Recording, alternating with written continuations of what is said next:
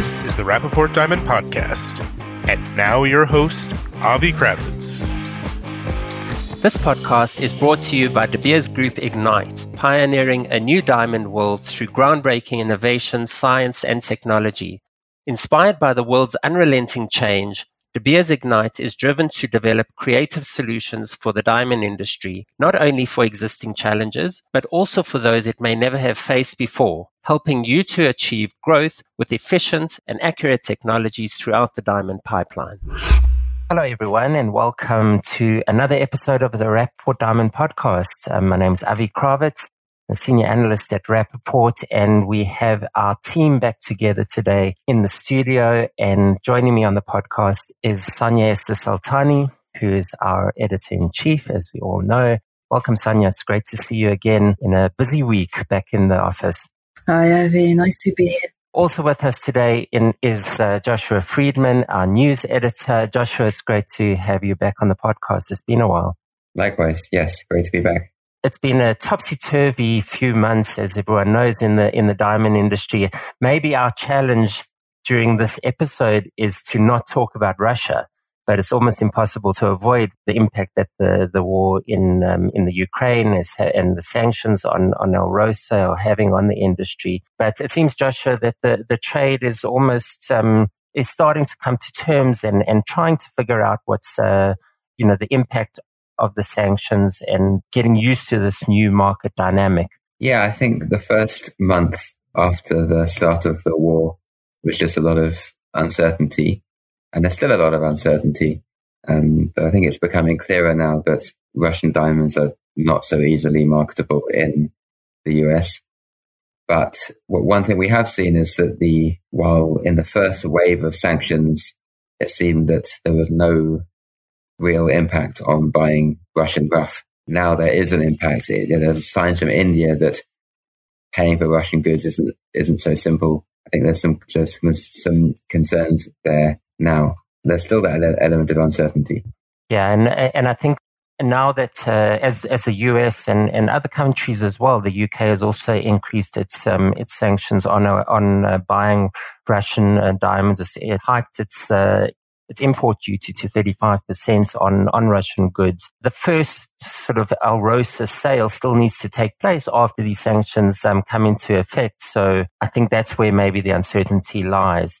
But what we are seeing is an increased awareness of the sort of source verification programs that are that are going out, and uh, you know it, has been a sort of a slow burn for for the industry to accept these programs where you can trace your diamonds and track the diamond's journey along its along the pipeline. And I wonder, I wonder, Sonia, is retail starting to use these programs and adopt these programs because of this Russian issue, or do you think that they will because of the of, of the Russian uh, story? It seems like they will, but very slowly. I think for some retailers, it's a bit more difficult to you know to embrace everything at once. Um, we spoke to a lot of uh, independent retailers for the for the May magazine that we put to bed actually this week, and um, and they all say you know they try to have trusted suppliers, so they ask questions to suppliers. Some of them ask more questions than others, and they they kind of try to rely on the on the on the trust and the and the relationships they, they've built over the years. I interviewed a retailer in America the other day, and he said that you know he asked one of his suppliers, Are you selling di- uh, Russian diamonds? Do you still have Russian diamonds? And when the, the, supplier couldn't answer that question for him, that was, okay, so not going to work with you anymore. Not everybody takes this decision yet. I think that's going to be a very slow process. Yeah, that's I had a similar conversation with another fairly big um, retailer in the United States where they said that people don't really know how to frame the frame their answers and there's sort of three, they alluded to three categories of diamonds, you know, those that are, that they know are Russian goods, those that they know are not Russian goods, and the unknown. And the unknown is is a, fairly big chunk of of the market. So I think the these sort of dis- disclosures become much more become are becoming much more important as uh, the issue evolves. But uh, as you say, like the there's there's just a lot of confusion. I think also the timeline plays a role as well because you know, pre, can you use those Russian goods that were supplied pre, pre February when, you know, when the war, when the war broke out and those, those Alrosa goods were, were still, um, you know, considered legitimate. So this, you know, these, there, there's still this confusion and these questions that are, that are being asked, um, amongst re- and, but I think what's important, Joshua, and maybe you can um, weigh in on this, is that the retailers are asking the question, and it seems to be coming from the retail that um, that is pushing the dealer market and their, their suppliers to make these disclosures. Right. I mean, now they have legal obligations, uh, so that's one one reason why they're more concerned about it than they were in the past. But it reminds me a bit of what happened with uh, online e-commerce during COVID. That this was a direction that the market was going in, and it was going to happen anyway. It just uh, it took a sort of a big event to push it down the line a bit, and I wonder if that's what's happening with with traceability and, and Russia. We have spoken internally about this that uh, you know that covid was kind of the moment where digital became the you know a widespread and and and very integrated in the in the trades business practice. And it seems that this russia um, issue and the sanctions against Alrosa could be that sort of final push because there have been these programs that have been in the works for so long um, but the adoption of the trace of traceability of uh, source verification programs and and ESG um, programs in general. You know, looking at environmental issues as well, social governance issues, and and building that into one's retail messaging and the industry messaging, maybe this will be the sort of unintended positive consequence for the industry that it will adopt these programs. And uh, and Joshua, I mean, the, the GIA, um, for example, it seems that different companies are ratcheting up their programs, and, and the GIA we know just uh, recently announced that they're working on. It sounds like that they're in, working to improve their Origin Report program. Is that how you read it? Yeah, it was a little. Uh, it raised a few questions, uh, but they did. They did say that they were developing a a verification service, a source verification service for diamonds uh, that would use third third party verification of documents. So, things like Kimberley process documents, uh, Kimberley process certificates. As we know, they've had this origin report for a few years. It was a little unclear how this differed from that. Uh, we've discussed this internally, um, but uh, it, it, does seem that they are trying to communicate to everyone that they're taking this seriously and that they want to make it easier for retailers and consumers to get not just not just a diamond grade, but also what is now potentially at least as if not more important information, which is which is the the provenance. Yeah, I think it's it's kind of cool that uh, that pro- uh, provenance is going to play a greater role in the in the industry's marketing. We see that at the you know at the auctions and these these um, big pieces and special stones that um, that have that storied background, but maybe that provenance provenance now will play a, a wider role on, the, on a commercial level, which I think is kind of cool. In some ways, it's easier. It's, it's easier than saying whether a diamond is from Russia or not. It's easier than saying whether it's a VVS or, a, or an IF. It's uh, once you determine where it's from, it's you know it's either from Russia or it's not. But the selling point isn't that it's not from Russia, I hope the selling point is that it's not from Russia. I hope that it's a positive message that it's, for example, a, a Botswana diamond that contributed such and such to the community there. And, uh, and I think, Sonia, we are seeing that sort of storytelling develop, uh, you know, over the years. It's, it's been, again, a slow burn, but you know, certain retailers, certain, I, w- I would imagine designers, I think as well, are looking at the, the story behind the, um, the source of the, uh, of the diamonds that they use. Absolutely. I think that, that enhances the, the beauty of the creations, if they can say. It benefited the local communities. A lot of the designers like to actually travel to these places as well. De Beers has been very active in, uh, in bringing designers together and creating collections specifically around the theme of you know, uh, sustainability and responsibly sourced diamonds. So that is a great thing, but, but I think there's still a lot of you know misconceptions, maybe a little bit of uh, doubts that everything can be sourced and, and, you know, to be so clearly disclosed. Yeah, I spoke to someone else who told me, you know, I told him maybe Canadian diamonds have been a solution for a long time. He said, oh, it's not so easy, you know, like uh, lots get mixed, little diamonds get, you know, depending on where they cut and depending on how, you know, we know it's quite an opaque um, trade still, I think. Um, but any initiative that tries to make it less uh, opaque, more transparent, for the end consumer, I think is, is absolutely fantastic, but not just for the end consumer, for everyone around, uh, along the pipeline. Absolutely. And, and I think we, we can't um, discount the fact that it's a, that it's not an easy thing to do en masse. Um, that the, the nature of the diamond industry is um, is is such a dynamic structure that um, that it is a challenge, and particularly on the on the smaller stones. Also, the other way around, it might give an impetus to might give an impetus to the diamond industry to streamline the the supply chain more if origin becomes more important. Clearly, a diamond that's been that only be handled by by you know, two or three players in the industry It's easier to trace than something that's been through eight. Right, but um, that will be a long process, I think, because of really changing business practices and, and mindsets, and, and but I think it's been happening um, for for the last few years anyway. You know, we're seeing more direct contact, for example, between manufacturers and retailers. Um, you know, cutting out the middleman type of thing, and and so the there is a, a a drive towards a, a, more efficient market and there probably will be some people that fall out of the market as a result of that or, or some positions within the market. But it's really a matter of moving with the times, I think. And, uh, and that's, uh, that's where the market's, uh, seems to be where the market's heading. I was just thinking because, you know, we, have spoken about the, the uncertainty that, uh, that the, this crisis has brought and, and, um, but really there, there still seems to be a, a fairly positive and optimistic outlook particularly at the retail level, both in the United States and, uh, or particularly in the United States and also in the higher end luxury, luxury brands. So it doesn't seem to me that that um, uncertainty that we've spoken about is affecting consumer confidence in any way. Um, do you guys agree with me? Is that is that a fair assessment of what's uh, what what what we're seeing out there?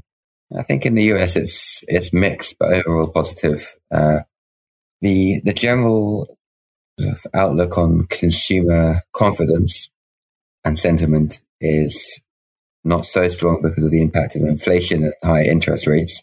And we've been some data out from the major providers of the sort of consumer confidence information that have indicated that the, the consumer confidence is actually almost unprecedented lows. But jewelry is still selling very strongly. Uh, the National Retail Federation said that they expected, based on a survey, record jewelry sales this Mother's Day, which is in in May. And the reports we're getting is that a lot of the a lot of the trends that we've seen for the last year, that that's you know shortages of goods, hard to hard to replace diamonds, all these things seem to be continuing. So as I say, it's it's a bit mixed.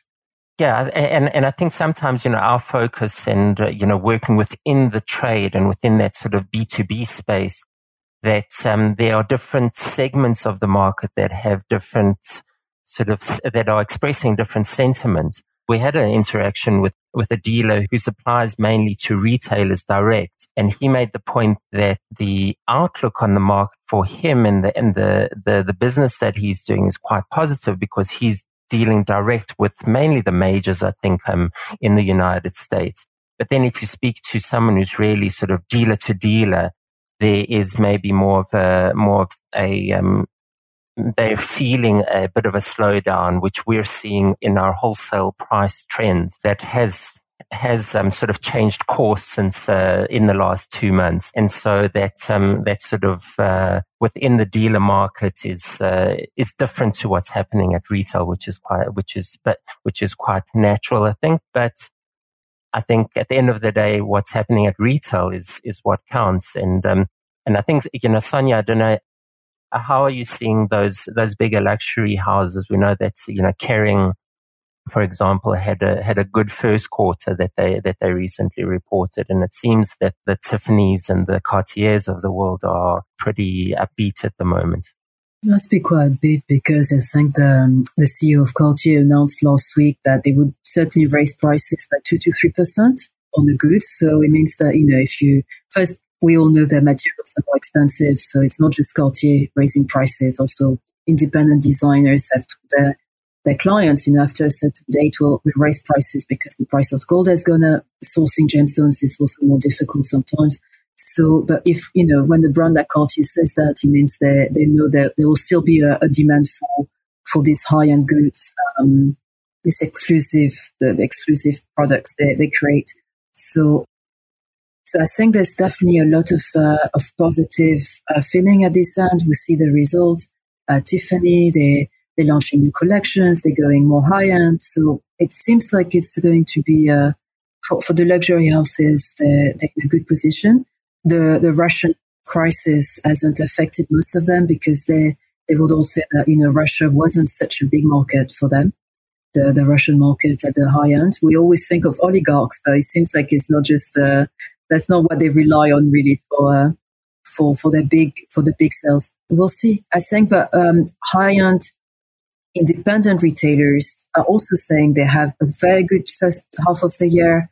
They're, they're upbeat. They're, a lot of them say they're going to couture, to JCK, uh, to the luxury side of JCK, and they're positive about it. So I think that'll be interesting. And I know, Avi, you're, you're going to JCK. You'll be able to to tell us a bit more. Yeah, so so I think um, I, I, think the Vegas shows in general, um, you know, JCK um, luxury couture and the various other shows, it's going to will be a strong indicator for the market. And you know, more much more so than last year. Last year was, um, and we were discussing this in our in our last podcast with uh, with Rob um, Bates. That last year was really a sort of it, it was a, a, different type of show where people were it was there was less traffic and and people were sort of just coming together. Although there was good business that was done for the people who were there i think this year will be a much better indicator of what's happening in the wider market um, particularly in the united states on on both um, on all levels on on both the wholesale and the and the retail and then that that higher end sort of um, for those higher end independent jewelers in the United States will be will be a telling show, I think. Um, so I'm definitely looking forward to that. But another indicator of sentiment, particularly in the high end, seems to be the auctions. And they, they are, I don't know, um, Sonia, it, it seems to me with, you know, with a different, you know, there's a Hong Kong auction. I think this uh, today, as we, as we speak, a very special piece that's coming to auction and we'll, we'll know the results once the podcast is published there seems to be a better, uh, a more of a buzz around the, the auctions this year than, than we've seen certainly in the last two years. Yeah, I think the big stones are back, which, you know, we were a bit lamenting in the, in the past year and a half. Um, you know, you just had one exceptional sale, but we keep receiving releases from the, the two big auction houses about these stones. Sotheby's, as you said, is selling today the, the, De Beers blue, which is uh, the Cullinan blue. Um, we don't know for, for how much. We don't know who will buy it at the end because that's the that's the issue of recording with a, a week delay with the news. It's a superb stone. It's really superb, and they've created a whole very nice story around it. And De Beers Jewelry has created even um, an extra setting for whoever buys the stone to, uh, if they want to to wear it, like you know, in a kind of uh, uh, really, really exquisite way. Um, there is the, the Geneva sales that will take place, I think, the week this, uh, the week after the podcast is released. Christie's has got all, you know, up arms with two massive stones, the rock, which is 228 carats, and the red cross diamond, which is a yellow diamond, which is 205 carats. So there's a lot of excitement around these sales. We'll see. We'll see. And, it looks like even the online market, um, uh, the last online sales for Christie's, uh, 45 carats did extremely well. And smaller auction houses are also doing very well in their sales. So feels the, this segment of the market is, is, strong as well. I'm pretty excited about the, the De Beers Blue Diamond. I think it's really a stunning piece. That's a South African story you like, right? well, I, I, was going to say that uh, it, it's, it's a bit of an unusual story from a, I think from a De Beers point of view as well, because um, it's sort of, I don't know if this was the first stone that they bought in the market. You know, we know De Beers as a, as a rough, um, producer and you know, they have their different branding programs, but here they bought the rough from Petra Diamonds um, from the Cullinan mine, which which is a famous um, ex De Beers mine. But they partnered with uh, with Diacore, a, uh, a site holder of theirs, um, to buy the rough diamond. The rough was a was a thirty nine point three five carat rough, and it's um it was mined at Cullinan in uh, April last year. De Beers and Diacore bought the stone for forty point two million dollars, um chunk change, I guess, and um and the pre sale estimate um is at forty $48 million. So this whole sort of, um, these partnerships, uh, seem to, you know, we, have we've, we've spoken before about the partnerships um, between producer and the manufacturer, and, and this profit sharing sort of arrangements, and, and this is a this is a, a higher profile one, I think, um, particularly given the magnitude of the stone. And then, of course, because it's, um, it's a De Beers, um, piece and, um, you know, it's, it's being sold at auction, which is, which is not, um, you know, it's, uh, it's, it really does raise the profile. Um, do you have any guesses? And, and we'll know when we listen to this podcast, when it's published, um, Joshua, what the stone will go for. Do you want to venture a, an estimate? Well, I guess what I'll say is 46 million or 47 million or 48 million or 49 million or 50 million. And then you can just edit out the number that's not right. right. It sounds like a Johnny Cash song where he builds the car and is not sure if it's, you know, he, keeps adding parts. So it's a, so it's a 49, 50, 51, 52 Buick. um, but okay, so you skirted the question, but I, I, think it will go for well over its pre-sale estimate, and uh, and I think it will uh, raise, uh, you know, it will raise eyebrows. I'm, I'm I'm quite excited to see to see that. Um, anything else on your on your radar in terms of uh, you know the auctions or big events that are coming up, um, Sonia? An event that will actually happen the week this uh, podcast is released is Gem Genève in Geneva and you feel like we've just spoken about Gem Genève like yesterday. the last show happened in November, and you think it's quite unusual to have shows so close to each other. But that actually shows um, a real demand from the market. Um, so Gem Genève is um, it's more of a boutique show um, with still over 100 uh, exhibitors. It has different sections. So estate jewelry, high-end jewelry, uh, gems, color gemstones, diamonds, and um, young and upcoming designers. So, and also they, they have a special display for schools, students in uh, in local schools. And uh, they had a show in November because the exhibitors really wanted to have that show, and it was a success. And they went back to their usual date, which was May. And um, and also, I see a lot of participation. I see a lot of excitement. A lot of uh, American buyers will be able to go this time also. So um, I think that be nice to, to revisit in a few weeks to, to know if it was the success that people expected it to be. It's an opportunity for the for for Gem Genève because um, there isn't uh, because Baselworld's not happening, and so there isn't a there's that sort of a gap in the market for a, a strong European show. You know, we have Vicenza um, that happens at various points throughout the year, but that sort of Baselworld did play a role in setting a tone for the European market. And, and I think Gem Genève can, can take on that mantle. And I think the, the, the premise of the show was always excellent on the timing because it just happens a week before the Magnificent Jewel sales in uh, at Sotheby's and Christie's. So the you know there's a bit there's definitely crossover there between the the people who attend the show and people who buy at the auctions. Right. Um, Joshua, is anything on your radar for the for the coming few weeks? I know you tend to be very uh, market related. I mean, can you know market focused, let's say. but what's uh, what what are you looking out for? And it can be market fo- uh, market related.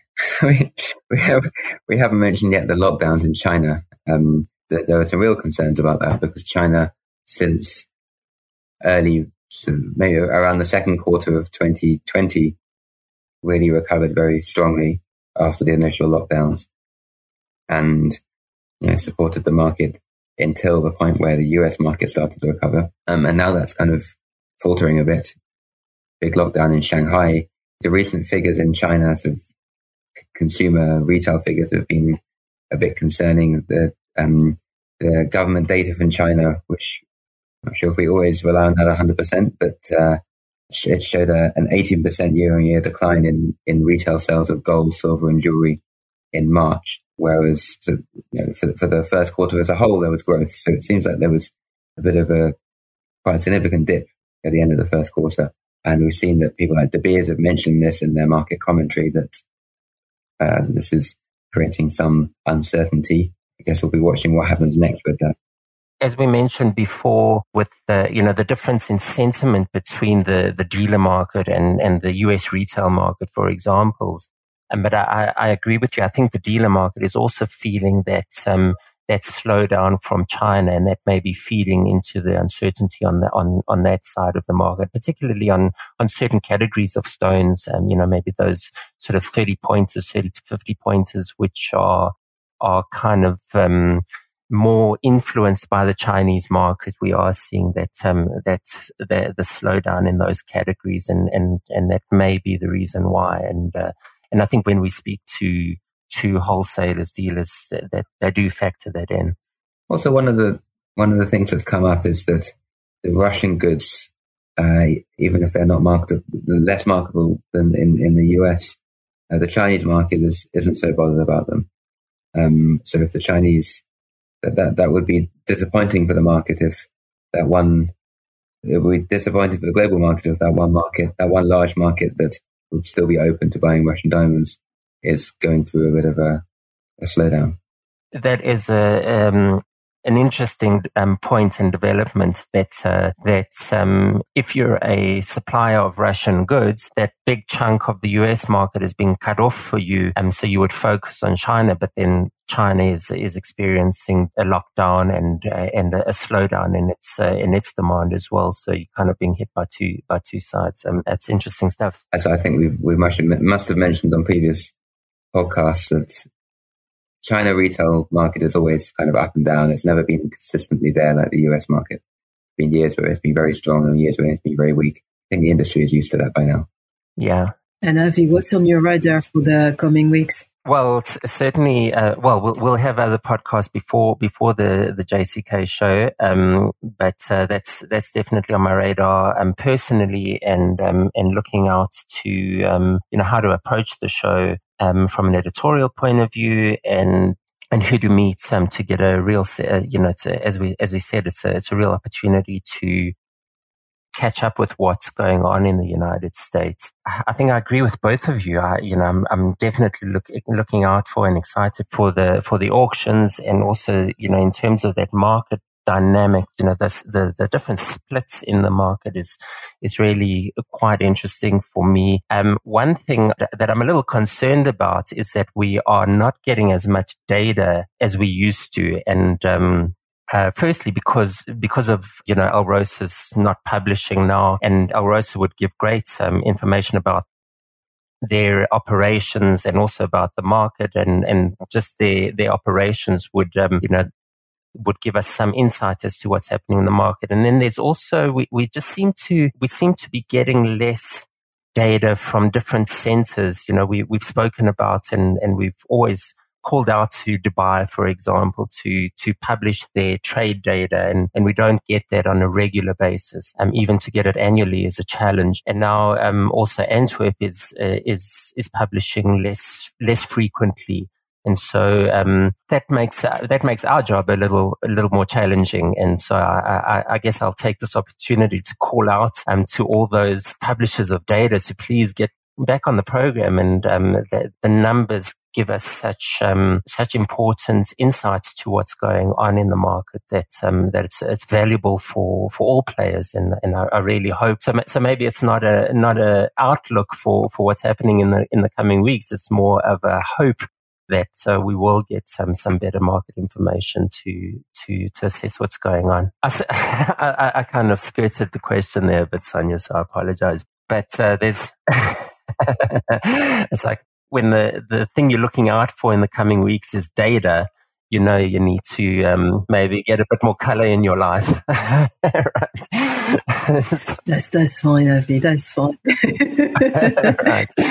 So um, so I'll work on that. I'll work on that. I'll, I'll work on getting a bit more diversity and, and interesting um, things going on in my in my little world over here. But um, Sonia and Joshua, it's been great chatting to you again as always. I've been away the last uh, last few weeks. I'm looking forward to seeing you again. I'll be back um, hopefully next week. So I'm, I'm looking forward to to seeing seeing everyone and catching up. Thanks for joining us, Sonia. It's a pleasure as always. Thank you so much, Avi, and safe journey back. Thank you. And uh, Joshua, thanks uh, for your insights as, uh, as always. Um, it's appreciated. Thank you, Avi. Thank you, Sonia. All right. And thanks everyone for listening and we'll see you again next time. Take care. Thank you for listening to this podcast brought to you by Ignite, a full service innovation, science, and technology division within the De Beers Group, spearheading step change throughout the diamond industry.